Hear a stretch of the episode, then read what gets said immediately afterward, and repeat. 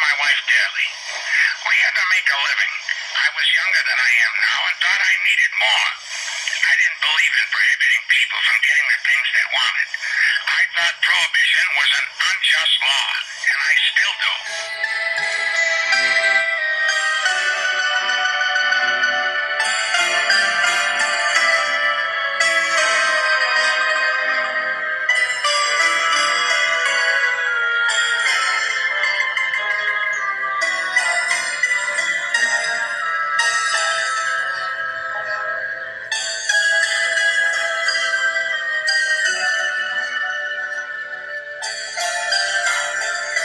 Greetings, mortals, and welcome to another episode of a podcast, but evil. Uh, I'm Doug Leaf, I'm Dan Oster. and this week we are covering uh, Public Enemy Number One, Al Capone, uh, our first real human being, uh, aka Scarface, and per my research, aka Snorky. oh, Snorky. Snorky talk, He, he probably man. was. Go- he was going around trying to make that a thing, you know. They were calling him Scarface, and he was like, "Well, what about Snorky? I, I feel like I look like a Snorky." Apparently, that was a family nickname, so it didn't it didn't get outside of the usual. Oh, and my okay, so it family, opposite. It was like, "Oh, you think you? Oh, Mister Mister Scarface thinks he's such a big deal. Yeah, he's still Snorky to me."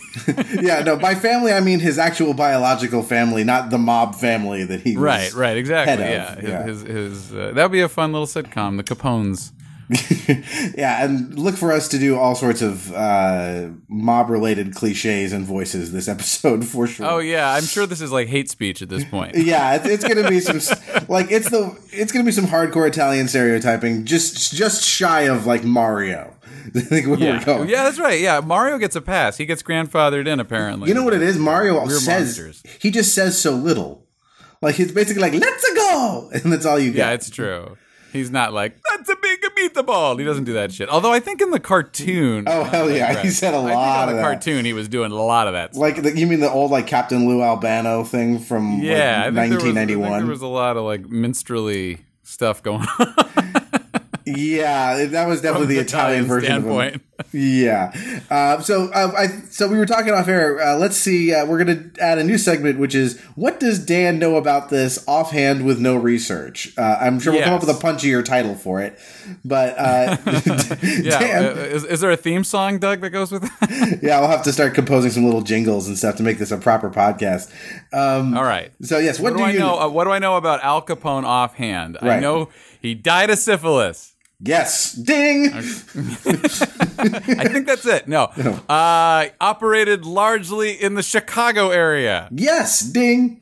Okay. Uh, uh, yeah, mob boss known as Scarface. We covered that. Um, I think most of the stuff I know about him is not factual stuff from the movie The Untouchables. So, did he ever beat somebody to death with a baseball bat at a dinner? I wouldn't be surprised. I don't. I wouldn't. I didn't remember coming across that. But the thing, the kind of thing of, I was thinking about with this is like if you whatever wild guesses you made would not probably be that far off. Like Oh, interesting. is- Well, the only other thing I can Yeah. tell you factually, I mean, if we sat here forever, I probably could, you know, strain to find a few more. But of course, uh, he was finally convicted of tax evasion. Right, That was the thing yeah. that got him on. So I remember that. Oh yes, and according to our, our commander in chief, uh, he was treated better than Roger Stone. oh, that was a real quote. yeah, he really Oh, fuck Like, that guy. Not even, not even Al Capone, you know, was treated this way. He always goes. It's funny. I mean, guilty consciences. I mean, he comes back to Al Capone a lot when he talks. you know. Yeah. Uh, anyway, so those are the things I know: syphilis, uh, Chicago mobster, got him on tax evasion. Yes. All all true. Oh, Um, and he didn't ever keep anything in his vault. His vault was empty. Oh yeah, it was his glove box or whatever they opened. I forget. No, that was from That was UHF. UHF. All right. Yeah, Shows those, what I know. For those, for those uh, younger than us or less nerdy than us, uh, there was a, a moment when Geraldo Rivera, who hosted a, a scummy daytime talk show, uh, made a big deal about opening Al Capone's vault on live TV. It was a big uh, event in what the 80s or 90s, probably 80s. Probably the 80s. And uh, but you know, you always vet. You don't. You never do anything like that for real. But he didn't know that, and so they opened it up, and I believe there was like nothing inside of it. I think it was empty. So Right. Right. yeah. Um, So those are the things I know. uh, you're you're you're not far off. This this guy is um I think he's a fitting choice for our first uh, uh, actual person as opposed to a, a fictional character. Um, he is again uh, nicknamed Public Enemy Number One, and I would I, if you if you were to rattle off a That's bunch, just a nickname. That's not an official title. not really. I, I when I Okay. s- when I found like who had given him the nickname, like it was a it was some sort of government agency, but it wasn't like the top of like an FBI hit list Okay. or anything like that. But he did get that nickname. called in and voted. Right. Uh, but if you were to rattle off other gangsters, like I, you know, you, I'm sure you'd recognize some names if I said like Lucky Luciano or Sure. uh, John Okay. Dillinger. You know, like these names Yep. like are still remembered, but nobody in terms of like.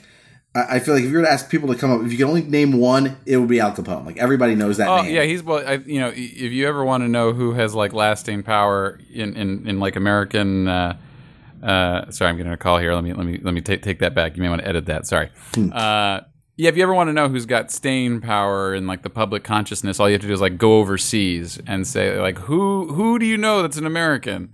You know, and if you ask them about gangsters, they're going to say Al Capone for sure. Yeah, and part one. and part of that is because he was a you know a very successful gangster who you know did a lot of stuff. I think he would have been famous on his own, um, regardless. But he also did a lot to court his own fame. Like he Yeah, he was very yeah. So he he was an image hound. He was so he was known basically. Uh, you know, it was an open secret that this guy was a criminal. Absolutely. Um, he and the, the fascinating thing is like, how do you get away with that? And the answer is overwhelming money, and and obviously the threat of violence. But what I was finding when I was doing my research was like the like they thought the number of cops that he had in his pocket was like fifty percent of the co- Chicago police force. Wow. Like some absurd number of people, and not to mention you know uh, po- local politicians and congressmen and stuff. Like, and it's like, well, yeah, that's you would have to do that The- to get away with this level of criminality. The only way you could do it is if you had like a lock on the system being unable to touch I you. can think of no analogous modern examples of that. Well, even then, though, I like you know when you say like you know someone who's corrupt has like um you know the, the classic one right Trump says you could shoot someone on Fifth Avenue and get away with it. Um Al Capone really could do that. You know, um, in a way that you know even Trump never could because of th- And this was, was. I mean more likely to, I suppose. way more likely to. Although, oh, after not, he didn't commit as many of the crimes himself. After a while, it was a lot of like giving orders to people. So, like famously, he was the architect of what was known as the Valentine's Day Massacre, uh-huh. and he gave the. so, or- Doug, tell us about the Valentine's Day massacre. It happened on February 14th, oddly enough. Um, February 14th, 1929, I have in my notes. Um, and it was a uh, a murder of seven rival uh, gang members.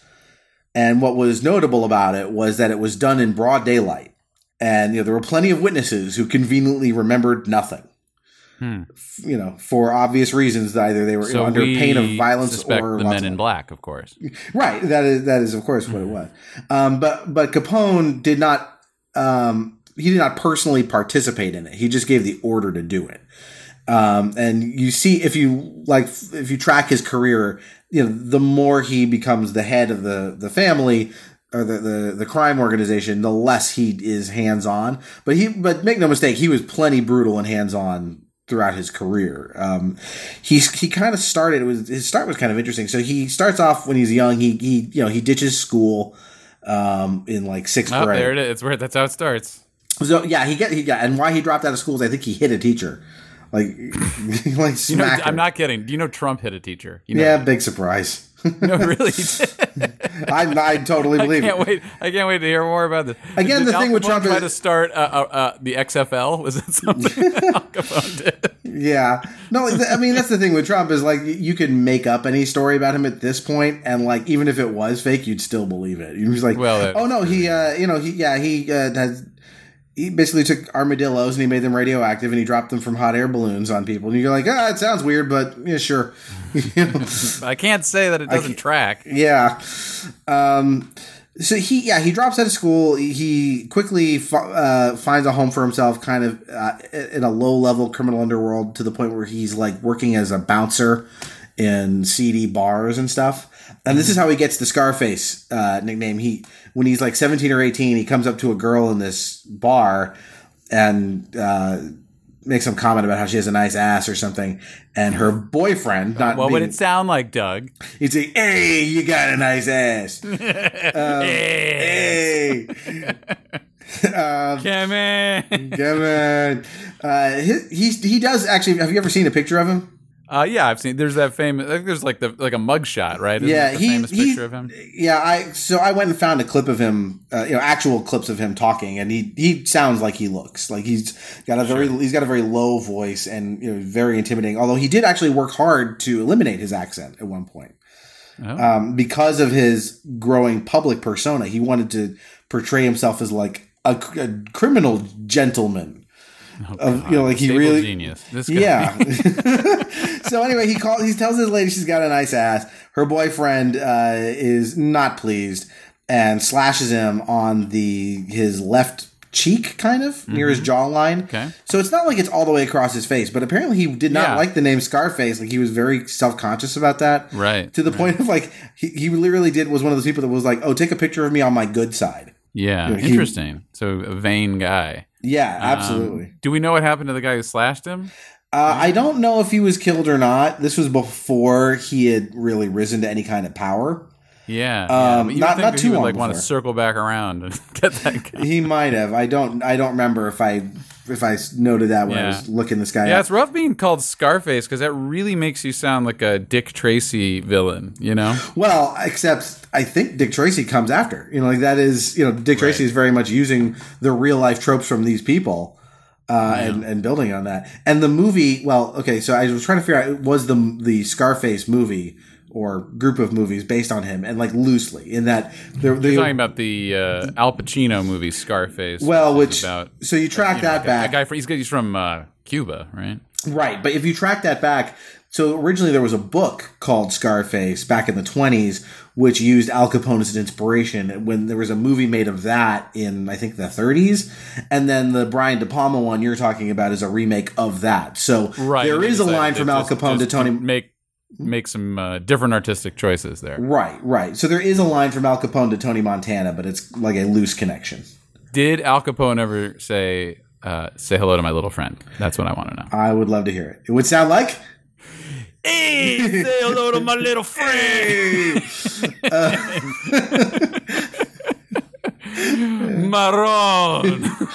um, you know, but it is interesting. Like you, I was so I was reading about like how did this guy rise to power, right? And and when I was reading about, it, I was like, oh man, this sounds like every you know mafia thing I've ever seen, whether it was The Sopranos or The Godfather or um, Goodfellas, like any kind of these mob movies um, and stories.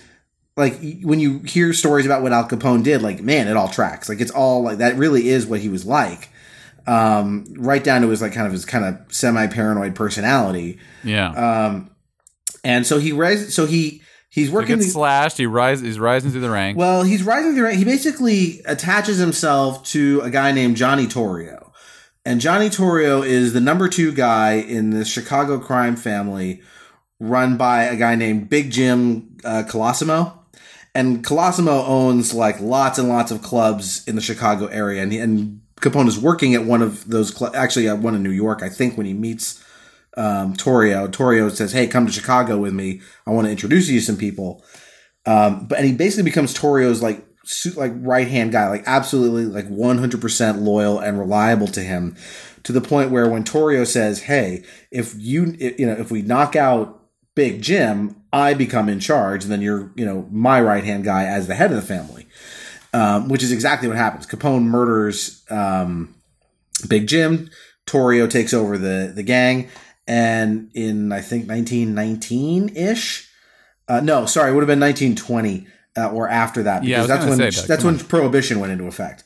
The the the precipitating thing that made them want to knock him off was um, Big Jim was kind of reluctant to get into uh, the illegal booze game once prohibition came around. And so they recognized, no, this is a, a gold mine for us. We need, you know, we need new leadership. Um, and that was what led to the toppling of the ranks. And then eventually, a few years after that, um, a rival gang tries to kill um, kill them. They do manage to kill Torrio, but not Capone, and thus Capone uh, becomes the head of the family. Yeah. So, uh, and then begin, yeah, and then begins consolidating his power through a whole bunch of like savvy alliances, and uh, some some of them are alliances, some of them are hostile takeovers. Yeah. to use like a corporate term, but that's basically what he's doing to the point where he now owns you know enormous uh, levels of like alcohol production, distribution, uh, prostitution, vi- you know, gambling, like any sort of like income stream you can think of. Like he's sitting at the top of all of it. And that's and that's how he gathers enough money to be able to buy off all these people. He's not paying his taxes. He's not. He's not. And uh, there's well, I mean, it's you know, yeah. If you you say he owns these things, but it's all off the books, obviously. You know. well, certain parts of the business are like, you know you might say like well he actually owns this you know bar like that. Those income Yeah, I'm streams. sure. I'm sure he had but- some stuff that you know he had paper on, but uh, Yeah. I imagine a lot of it's not. Yeah, and Well- certainly the prostitution would be a hard thing to explain. Right. And I think the the level of like money laundering that you might see in a subsequent operation is probably owes a lot to the fact that Al Capone was taken down for tax evasion, which is like, you know, you think about that like scene in Breaking Bad where like Saul Goodman pulls Walter White aside and is like, you've got to do something with all of this money so that you don't end up like Al Capone. Like you have to do this. Here's, you know, there's a system for laundering this money and you have to do it. Obviously Capone was not doing that and that led to his downfall. Um, but uh, my favorite thing that I found in terms of like his level of just brutality and kind of fiendish clever uh, cleverness is You So- sound kind of like you like him. So- he's fascinating. You know, he is a really interesting guy. But like here, here was the one that I thought was like this is emblematic of so much kind of um, you know why he's such a scary guy.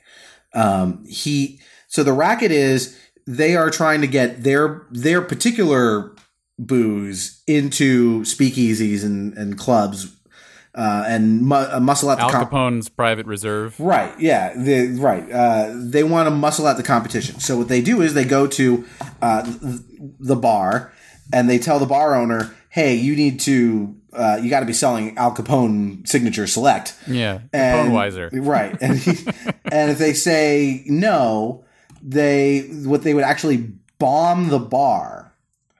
And after they bombed the bar, That was definitely in the Untouchables.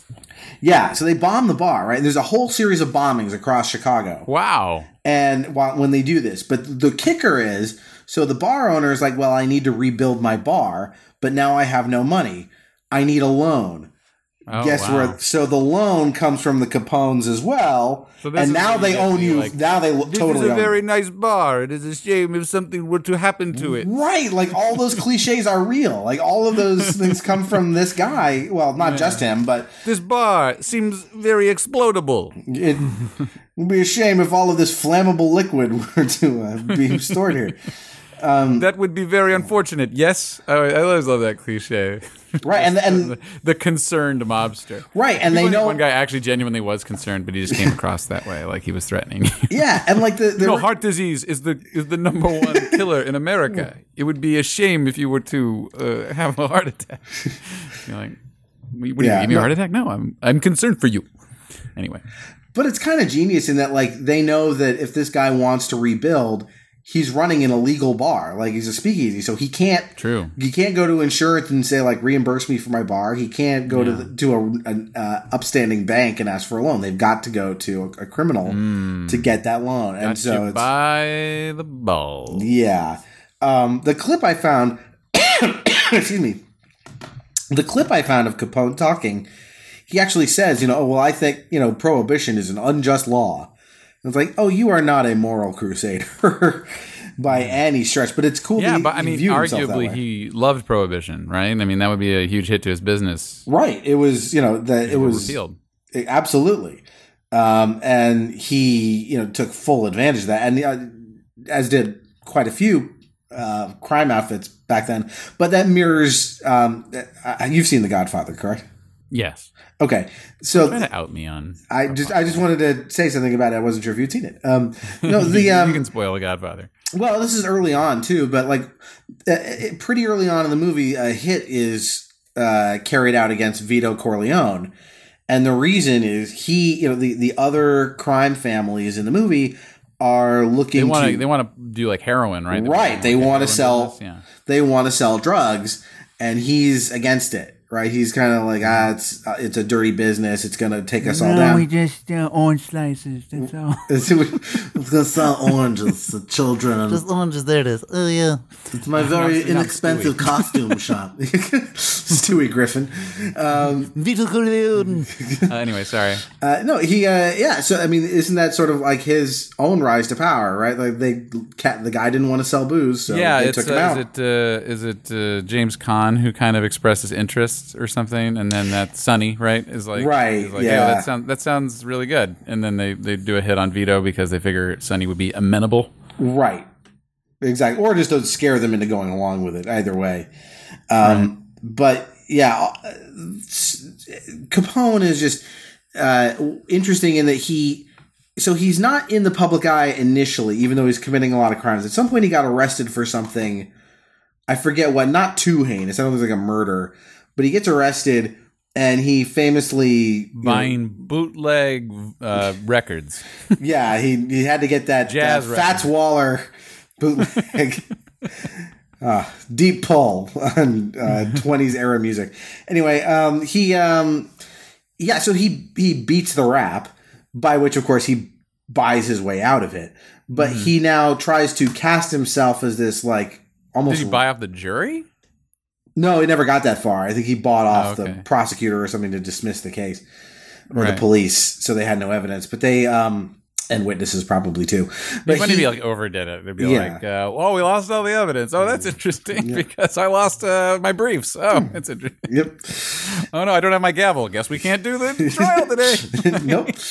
Uh, so he so he beats the rap and uses the, the fact that he uh, got out of this, you know, um, as a springboard to start, you know, this self-aggrandizement campaign in the public eye, Ah. and he wants to cast himself as like almost a Robin Hood. It's almost as if there was an attempt to hold him accountable in the in, in the eyes of the law, and it failed. And then immediately afterward, he felt emboldened to do whatever he wanted to do. Would you say that's a fair assessment, Doug? I would if only there was some relevant uh, analog to that behavior.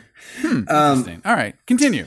anyway, so that, that so that begins his like kind of public um kind of campaign is this like you know he he was known to be kind of overly generous like this is another like kind of mob trope Yeah, that is that is definitely what he was known to be. here go open an orphanage he really was like he he gave tons of money to people now it's, a lot of it is to secure their loyalty but he also tried to give a lot of it to like try you know again uh, you know for the commu- benefit of the community I'm sure that But- managing his public image, of course. Exactly. That's exactly what he's doing. He's you know, Yeah. he is you know going to try and make himself look magnanimous, and then he was this generous, like helpful guy, and he was everybody's friend. Are you really going to arrest the man who funded Saint Capone's orphanage? yep. Uh, it's the one that the Blue Brothers, Blues Brothers went to, right? yes, In, exactly. Chi- in Chicago. Um, Chicago. I that is a weird accent, man. Uh, no offense to Chicagoans, but I, I can't really do a Chicago accent. Like it ends up being No, Coach Z. all I have is that the SNL like the Bears. oh, yeah, mine mine devolves into Co-. mine definitely turns into Coach Z at a certain point. Just, "Yeah, great job. Great job. That's it. That's the way they talk in Chicago. Yeah. I think that's one of those. All those wonderful regional accents are sort of disappearing. You know, Brooklyn. You know, where you say things like "void" instead of "word." You know, Mm-hmm. You never hear the yeah the Archie bunker like you know Yeah, things they're are going all- into the all turlet like no one says turlet right turlet. yeah The turlet's broken. Yeah, it's all it's all going away. yep too bad it's a shame we'll have to have like an accent zoo where children can come and see Right, them exactly. Put people like Bernie Sanders in the accent zoo. uh yeah so um Capone Don't throw your peanuts at me. I'm a I'm a man. I'm not an animal. I'm dressed like you Don't tap the glass. Don't tap the glass.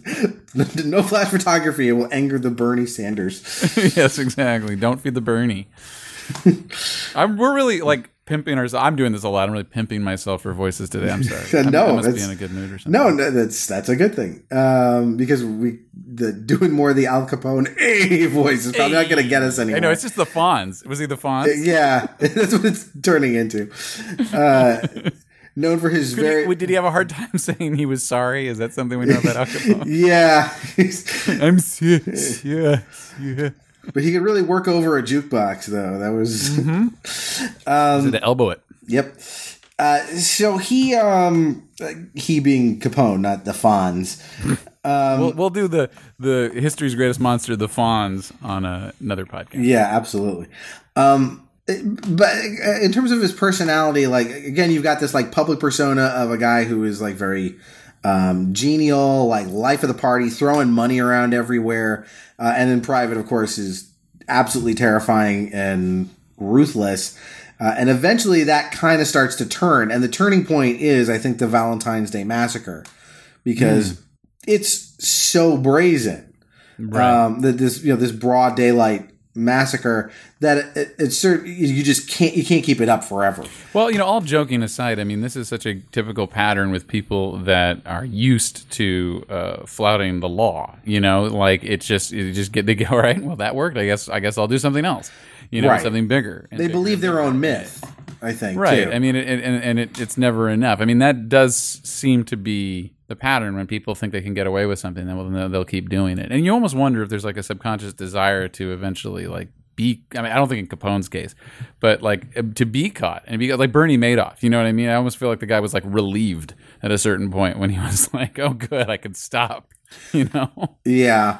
I, I was uh, trying yeah. to well uh, one of the things we've done in, in previous shows is kind of talk about like what is the kind of universal fear that these people tap into sure and some of it is like the fear of unpredictability right fear of fear of the unknown because he's got that like Joe Pesci and Goodfellas thing where it's like Oh, yeah. oh yeah you know he's like laughing and all of a sudden he takes something the wrong way and Mm-hmm. like oh shit here we go um, yeah you wouldn't want al capone brought up as like uh, a guest in an improv show right we need a volunteer you sir yeah with the scar on your face. Come on up. right That would not go well. Um, so there's that, and the other thing that occurred to me was that there's like the fear of like powerlessness that like because this guy is he's operating outside the law and he controls the system, like there's nothing you can do, right? Short of like killing him, which would probably bring down the wrath of his organization. Like you, you, you feel so he's like a force of nature. Like you can't do anything about him. yeah, I mean it's interesting. You know, you say fear. I guess the fear is that is that is, is that he's uh, untouchable. No, that's that referred to the the uh, federal agents, I believe. But still, that he's untouchable. You know, uh, from a, a legal standpoint, and, and he can his his reach is as far as he wants. And uh, yeah, I think that is that is that level of like institutional corruption can be very scary. And you said it yourself, powerlessness. You know, it, it makes you feel like there. I mean, there's an anger associated with it too. It's injustice winning. That's true There- too. there's just, I mean, it, it's like fear mixed with anger. There's nothing you can do. There's no right or wrong. Um, these institutions that you believe in are easily uh, corrupted and destroyed in the face of wealth.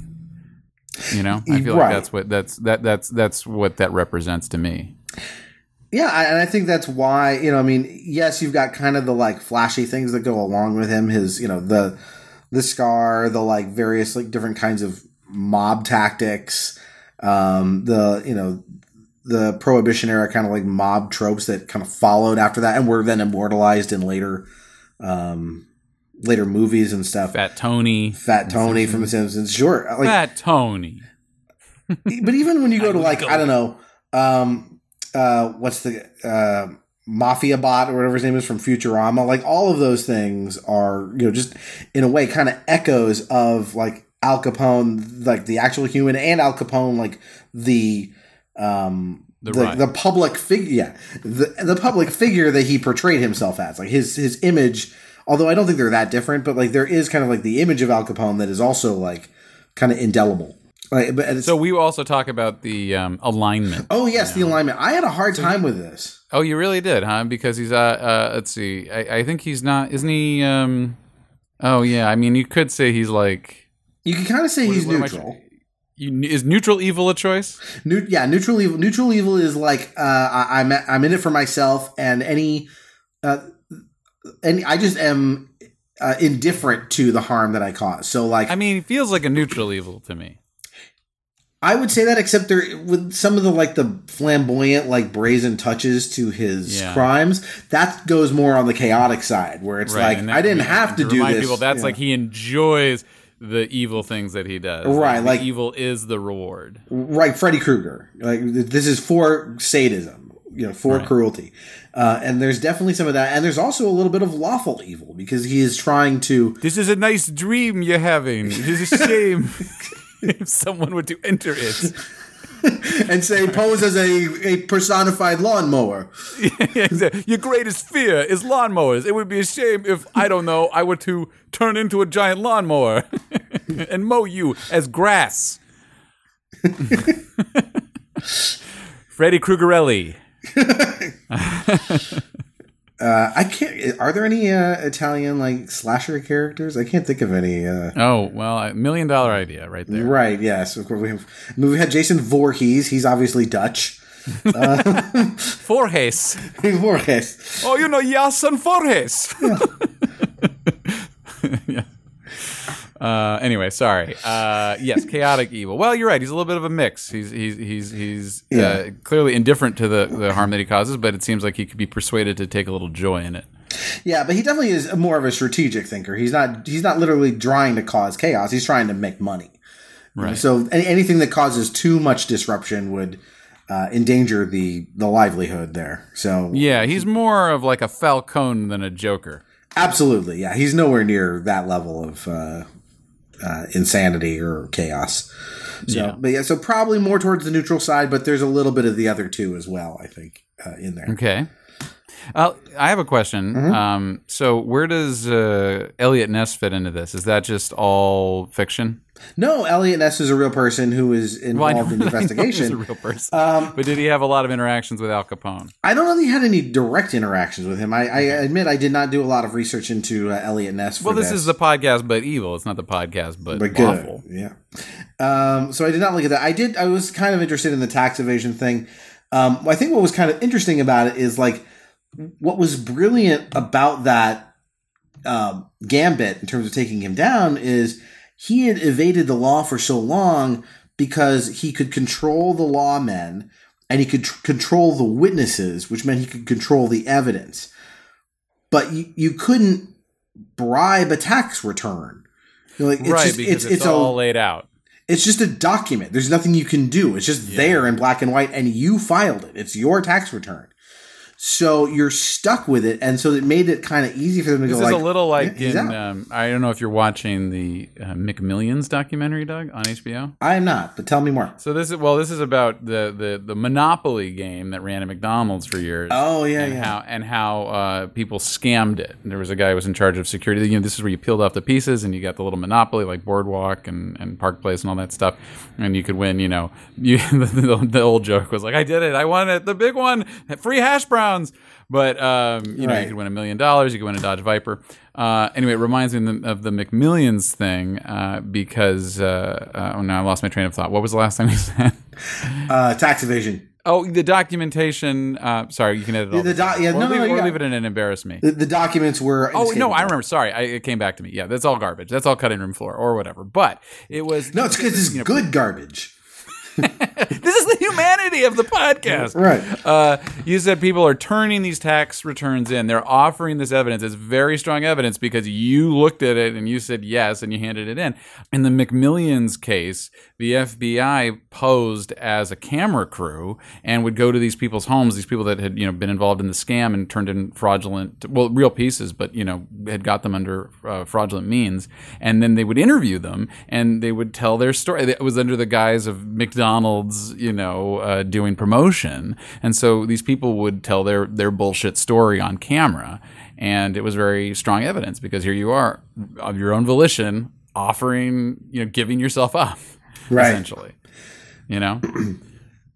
And No, it's, not. And there's a the reason it's not. I can't remember. The reason it's not entrapment. I think is because uh, they initiated it. You know, I, I can't. remember. There was a reason that's not entrapment. Um, uh, because you know they'd already committed the crime, I think, and are confessing to it. I think is what it is. The crime had already been committed. You know. Yeah, usually entrapment, uh, law talk. Uh, entrapment is when you, uh, the cops. It's When Catherine Zeta Jones, Uh, yes, uh, right. Pull off a heist. It's it's when uh, the police induce you into actually committing a crime, not into confessing to a crime. Right. So if you've already committed the crime, but the police, you know, goad you into confessing, that's a different thing. Correct. And they are allowed to use deception there. Um, But yeah, if, if they're like, hey, why don't you go sell that guy some heroin and you do it, that's entrapment. Right, and the, the allowed. Uh, this is also legal advice. The they're allowed to use deception thing for all you you know young stoners out there who think that, that they, uh, if you ask somebody if they're a cop, they have to say yes. It's not true. That is not true. they don't have to say yes. No. That would make every sting operation impossible. Yeah, Uh, and you just wear a button wherever you go that says, you know, are you a cop? It's make Right, read it. You're good. You're, that, that's what Al Capone did, and no one had done it before. That's right. um, and he was uh, so he was put away. Um, he actually did get out eventually, but I think the primary reason they let him out of jail was by then his syphilis had progressed to a point where he was so ill um, that he was. That was all a ploy. Yeah. I'm gonna give myself syphilis, and then they're gonna have to let me out. Uh, yeah, he, but he did do a stint in Smuggling some Alcatraz. Sorry. Famously, a resident of Alcatraz for a stretch. Oh, I was gonna say I thought so. I did. I took a tour of Alcatraz, and I thought he had been there. Yeah. Okay. Well, Yes. guy, he he he hit all, he's like the Forrest Gump of crime. Yeah, That's not very intimidating. no, Al Capone, the Forrest Gump of crime. he met four presidents. Something bit him. Uh, so uh, that yeah, and that's kind of it for the, like the factual stuff. I mean, I didn't. I, I wish I had remembered more from what I had uh, done in the research. I should have taken more notes, but um, eh, because all of it was kind of gold. Like every time, like someone was like, because I watched uh, one of those old A and E biographies. Um, I found one on YouTube where they talked about it, and this was made long enough ago that people who they had p- interviews with people who remembered him, like you know, uh, that had interacted with him either at Sure. you know knew, maybe they knew oh when he yeah, was young, but. Like there was a reporter who said uh, he you know he was uh, an investigative reporter who had figured out that he had Capone was behind some crime, and the like lying lamestream media. Yeah. Okay. yeah no, but like true to form, like Capone had some goons like really give him a tune up, uh, like to within an inch of his I life. mean, look. I, I, sometimes like to pretend like oh I, I, I you know who knows who's listening to the podcast? I don't want to get political but like at least for my standards I, I do that. But like let's just be honest. If Trump could get away with sending people to a reporter's house and breaking their thumbs do you think for a second he wouldn't of course he would. No, I mean- there's nothing that would stop him from doing that No, other to- than the law. Today, he uh, the the Trump administration sued the New York Times for libel over an opinion piece. like, your opinion is is liable. Right, um, but no, the but- liable. I think I said liable. Liable please. Yeah, but again, the fun um, or interesting uh, twist to that story about the reporter getting beat up by Capone's goons is when he went to go check himself out of the hospital. The hospital said, "Well, your bill's been paid," and you're like, "Well, well, who, who paid the hospital bill?" classic abusive relationship. But it was literally Capone himself who actually Yeah. went physically went to the hospital, paid the guy's bill to send that message. right, right. Like, that's that's a weird message. It's a confusing message. I mean, it's intimidating. Don't get me wrong, but I'm a little confused by it. Anytime I want, I can beat you up, and then you ain't gonna have to pay for it. Okay, it's a free beating. Yeah, exactly, exactly. No, it's that's what's fucked up about it. It's confusing. Yeah. I guess it's scary that he was there. You know, Yeah, I think in he fit- yeah, he was there. That's pretty scary. And it says like I, you know, just a reminder, like I, you know, I have this power over you. I'm using money, you know, to show you Right. how just Right, how yeah, I got so I much am. money. I can even pay your hospital bill. Yeah. Okay. I get it now. Well, I get and- it, Al. Good and work. he's a recognizable guy. Like again, flouting the fact that like you know Oh, yeah. witnesses and stuff. Like yeah, I can walk right into this hospital, pay your bill, walk out, Right. proving It's my connection. Psychological warfare to be like, oh, this poor reporter. Well, as a concerned citizen, I have to pay for his bill. Yeah. Yeah, yeah. Um. So it does feel like Trump is taking notes now. the more I, the more I hear about Al Capone. You know, I'm sure Trump, you know, was a real estate developer in New York in like the 70s. Like, there's no way he wasn't, or like building casinos in Atlantic City. There's no way he wasn't Yeah. bumping up against organized crime. Uh, just, just impossible that he would not have run across it at some point. Right, right. Um, but to actually then adopt the, their MO is, uh, Yeah. a little worse, uh, to be sure. Well, you know, it's like Trump has maintained the uh, yeah, all, all, all the mask has slipped completely now. It's just this will now. It's, it, it only took four podcasts to become an anti-Trump podcast. Yeah. but it's like Well, we did set out to talk about. we are talking about villains. you know. Yeah, Sorry. exactly. Yeah, you have to, you know. Mhm. But uh, but it seems like Trump has tried to maintain more of the legitimacy. You know, it's like Al Capone is like criminal, some legitimacy. It's like Trump's got most a lot of legitimacy, but also criminal. You know. Yeah, Uh, like I, you know, like he- cho- the cho- you got your chocolate in my peanut butter, your peanut butter in my chocolate. Kind of. right, right. Um, so that's Al Capone. Um, That's Al Capone. that's all Capone. Um, oh, I, so The- the- I- yeah. Uh, one nice thing about him, apparently, he was very kind to. He had a, a son who was. Uh, he had one kid who, uh, and he was uh, hearing impaired. Al Capone Jr. Uh, n- uh, not technically in the Al. So the Al is Alphonse Capone. The son is Albert Capone. Um, Oh, but his his name is Al. But uh, he um, uh, apparently Capone was very kind of. Invested in helping making sure his son was uh, okay. Oh. In fact, if you watch, so um, there are some differences between him and Trump. yeah. if you watch Boardwalk Empire, I I don't know if you watched that, but uh, Al Capone is a character in Boardwalk Empire, and uh, there are Yeah. scenes with him and, and the kid where he's like uh, using sign language with the kid, which is Oh, okay. You know, Oh, so um, so this uh, so his son was was he deaf? he's deaf in one ear, so I'm not sure why he's using sign language in the show, but Because it's compelling on TV. I think so. but in real, but apparently in real life, he was actually you know uh, fairly caring. Although as far as being a family man, he did plenty of whoring let's just- around. let- This is great, Doug. I just want to say that this is evidence that you know you you caring for your own family is, does not alone make you a good person. Not even close. you know, there's a lot of people go, "Well, he was really nice to his son." Yeah, but like He murdered like- people. It's a it's a part of you. It's like your DNA. It's like there's a little bit of a narcissism there, you know. But then you go out and you do horrible things to other people. That doesn't make you a good person. Right, because you don't view You them good as things to humans. people you're not related to. yeah. I mean, Um, it's it's you have to take care of your son. Basically, you know that's the thing. You're supposed to do that, as Chris Rock would say. mhm. He he did the bare minimum, Yeah, this So- is like when fathers are you know Oh, but, yeah, uh, sitting their children. but like not a great, kid. but like not a great family man because like he dragged in a lot of his siblings into the crime syndicate. So like his brother ran the bottling operation. You know, like there's a lot of that where it's like, oh, Well, okay. this is this is this is like the McMillions thing, though. It's sort of like, well, yeah, okay, so these people were offered something and then they took it, but his brother said yes. It's not like he said, no, you got to do this. right, You know, he's a corrupting force, true. right, and one of his to. The devil can't, you know, corrupt somebody who's not corruptible. right, and like his bro- one of the brothers who was in the business got killed. You know, as a result of his involvement Oh, what happened? in uh, shot, I believe. Hmm. Um, Fell on a bullet. Yeah, he fell on a bullet.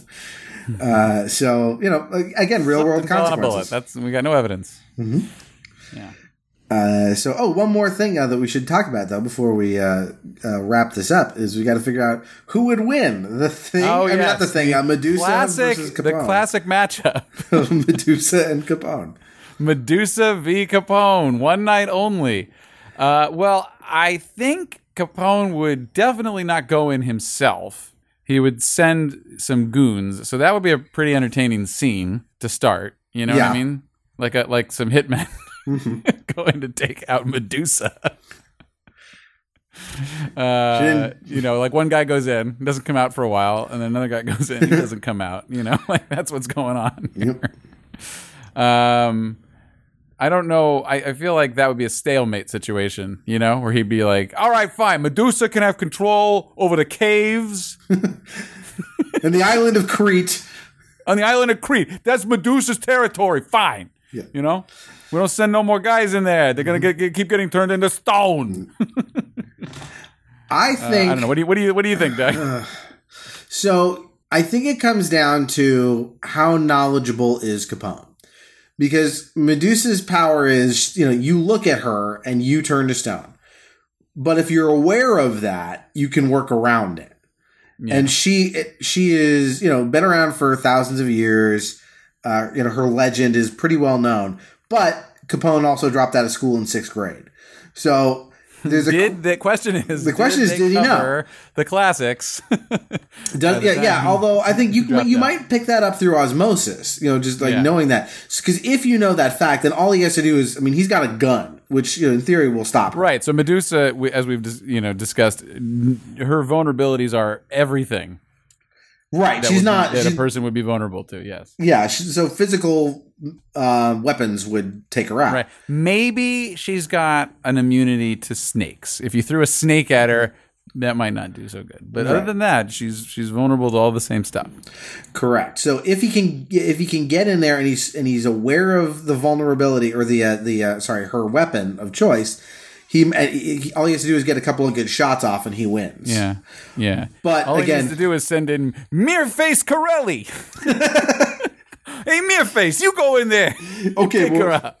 Yeah, okay, boss. Yeah, exactly. Finally. I've been waiting for this my whole life. um, Yeah. Yeah, well, that's true. You do have to know that. If you don't know that, you might just blunder, and. He might go in for like a meat, and then and then that's it. yeah. You know.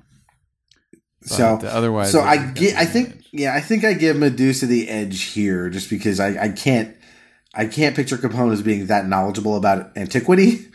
So well, that's where he'd surprise you. yeah, Uh, but I, but I think I think again, I'd have a hard time imagining he himself would would be made vulnerable. I feel like he would ultimately just have to call off the call off the war. You know, yeah, that's what I think would happen. So she would win. I'm going to say she wins because she you know did more damage. But I, I have a hard time believing that they would ultimately end up you know face to face. it's it's hard for a a uh, a regular criminal to best a supernatural enemy. I think Now, now I'm assuming that Medusa is, of course, going to stay in her lair for some reason. That just feels like what she does. Like she doesn't go out and buy groceries a lot for obvious No, reasons. no. Uh, but I mean, that's pretty funny. she's very, she's very much a homebody. Yeah. Sorry, she's a homebody. Yeah, she's a real homebody, you know, and I, I really sympathize with her, you know, on that level. But uh, if she were to go out and try to like take matters into her own hands. That would be a different story. Yeah, that's where you get, She like- doesn't seem to do that. Doesn't seem to be something she does. Well, that's where you get like the mob ambush, right? Like they're all going. To, she's a, she's at a flower shop or whatever, and they all get the you know seven guys just firing Tommy guns into the flower shop, and they you know um, ventilate it. Right, right, right. Medusa's flower shop. Yeah. I just imagine her trying to put on like a disguise, like like a flapper hat or something. There, well, there was a famous murder. and then I- there's like there's a little snake underneath it, like and it gives her away. yeah, no, there was a famous uh, there was a famous murder at a flower shop um, with, connected with Capone. There was a he had a rival uh, uh, gang leader named O'Banion. All right, Doug, I O'Banion. give you credit for your reference. Yeah. Go on. Anyway, yeah. So O'Banion, like his that was his like cover was that he was like a florist. Like he ran this flower shop, and also a crime I syndicate. I love that. Like you, you're just a, f- you are a florist at that point. You know? Yeah. your cover is what you do most of your day. so, Right. Like you're a florist who also happens to be involved in crime. Yep. Yeah. Oh. So and so, what? What? He was a rival. He was a Yeah. rival guy. Yeah, and they and they found they murdered him at the flower shop Mm. to, to take him out of. How embarrassing. Yeah, but He was arranging lilies too. It's very ironic. Um, all right, cool. Well, is that are we going to call this myth busted. yeah, uh, yeah. Uh, should we do the the little admin stuff? Uh, so uh, hopefully we'll start hearing from you guys soon. We're gonna uh, publish. Yeah, our- we haven't. We, we literally have not released these yet. As of right now, we've just been kind of banking these so we can do this really impressive rollout and then become, you know, uh, J- Joe Rogan level podcast stars. Right, and then and then get woefully behind. Um, but uh, so as of yet, they they've not come out. But uh, once they do, we would love to start hearing from you. Uh, find us on Twitter at uh, podcast underscore but, or just look for podcast evil. It also comes up. Um, and And if, send us photos of your podcast butts. yeah, Let's just make that a thing right now. what I don't know. I feel Show like a podcast, podcast butt butt. would not be. Sorry? I feel like a podcast butt would not necessarily be the most attractive. No, A lot of not at all. sat on. But we want to see them. Yeah. Because it's lonely here in these headphones. Um, so, yeah, we'd love that. I would love to hear from you. Um, also, if you want to uh, subscribe, of course, and rate us on iTunes, that's very helpful. Uh, go on iTunes and uh, write a review. We'd love to uh, hopefully read it. And uh, yeah, uh, tell all your friends uh, about evil.